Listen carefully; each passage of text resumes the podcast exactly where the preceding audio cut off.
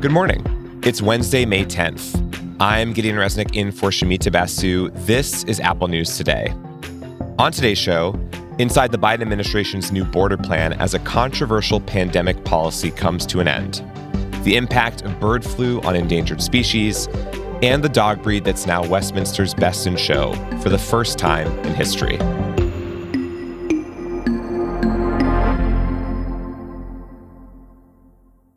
But first, a jury says that Donald Trump sexually abused and defamed the writer E. Jean Carroll. Deliberation only took a few hours, and the jury awarded her $5 million in the civil case. Jurors did not find that Trump raped Carroll. Trump's attorney, Joe Tacopina, focused on that afterwards. Strange verdict. This was a rape claim. It was a rape case all along, and the jury rejected that, but made other findings. So we'll obviously be appealing those other findings. Now, since this was a civil, not criminal trial, Trump does not face prison time. It also means the trial had a lower burden of proof. In criminal trials, the standard is beyond a reasonable doubt. For this trial, it was what's called preponderance of the evidence, or in simpler terms, more likely than not. More than two dozen women have accused Trump of sexual assault over the years.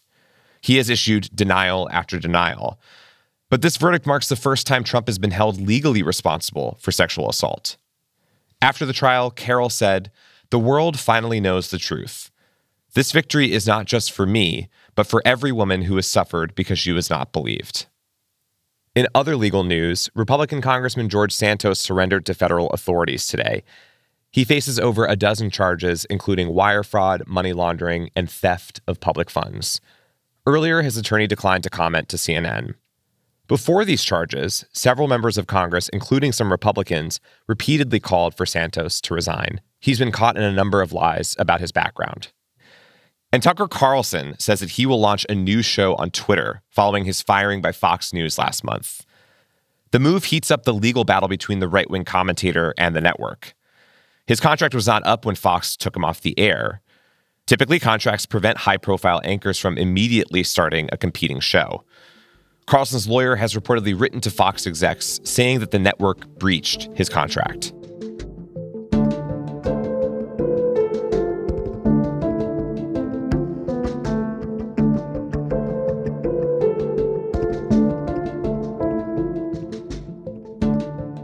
Tomorrow, Title 42 border restrictions are set to end. For three years, these pandemic regulations made it easier for the U.S. to reject people seeking asylum at the southern border.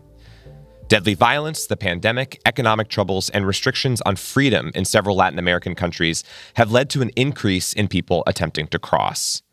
The Biden administration is taking steps to prevent the end of Title 42 from triggering a new wave of migrants that is too big for the country to handle. Wall Street Journal immigration reporter Michelle Hackman told us about the new policy and message that President Biden has for asylum seekers. He's not saying no one is welcome. What he is saying is if you want protection in this country, you need to follow these new systems we've set up that don't involve crossing the border. And if you don't do that, we're going to punish you. Migrants who cross into the U.S. illegally could be quickly deported because they'll be subject to a higher asylum standard that's very hard to clear. The tougher policy is designed to steer people toward legal avenues for asylum in the U.S. A new program will allow some people to live temporarily with a private sponsor. Another path requires asylum seekers to make an appointment to enter. But Hackman says the booking system is already overwhelmed. There are estimated maybe 50 or 60,000 migrants across the northern Mexican border with the US who want these appointments and are logging on every day. And you can imagine, I mean, if you are all vying for the same number of tickets, the app is not really going to be able to handle that. And so we've seen the app crashing, the app sort of going gray or giving people error messages. Hackman points out that in the last decade, presidents from both parties have tried different approaches on border policy. All have struggled to get things under control. She explained why the current Democratic administration settled on an approach that's tougher than what many in their party support. I think, in terms of voters, the reason that Biden and his team feel comfortable doing this is because even though Democrats probably favor more liberal immigration laws, immigration doesn't rank as one of their top issues. It does for Republicans.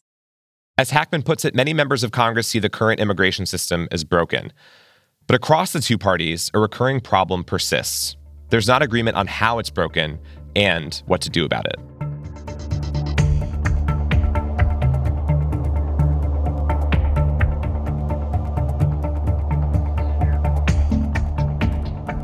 Over the last two years, bird flu has rocked the U.S. livestock industry and killed more than half a billion poultry birds worldwide. Vox looks at an unusual impact of this outbreak. It's now killing wild birds too, possibly millions. That includes endangered species like the California condor.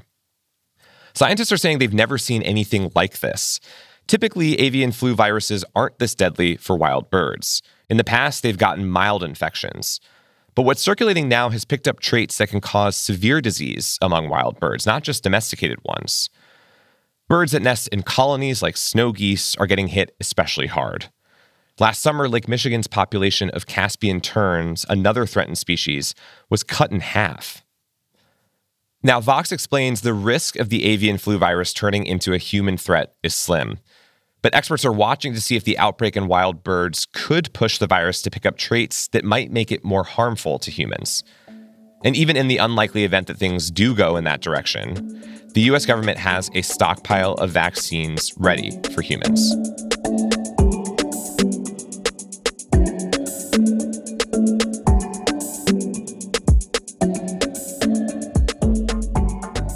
This year's Westminster Kennel Club Dog Show is in the record books with a historic win. Best in show tonight is the PBGV. It's Buddy Holly. Buddy Holly, handled by Janice Hayes. Buddy Holly. Okay, if you're not really, really into dogs, maybe you didn't quite get the first part of that announcement. After all, not all of us have the breadth of knowledge of Winky's owner, played by Eugene Levy in Best in Show. But as you heard in the clip, the dog named after a rock legend is a PBGV. That is Petit Basset Griffon Vendéen. Thank you very much. Uh, this breed has never taken Best in Show in Westminster's nearly 150 year history. I do really encourage you to look him up, uh, but he kind of has a compact, shaggy dog vibe with a really, really great smile. It is a first for the PBGV breed. But in a way, Buddy Holly's win is something of a repeat victory. PBGV is in the Hound group, and Trumpet the Bloodhound took Best in Show last time. So it is the second year in a row that a hound gets the famed gold and purple ribbon. You can find all these stories and more in the Apple News app. And if you're already listening in the News app, stay with us. We've got a narrated article coming up next from The New Yorker. It looks at how sites like Gawker and BuzzFeed that once drew record breaking traffic became casualties in the battle for attention. So sit back, enjoy listening to that, and we're going to be back with the news tomorrow.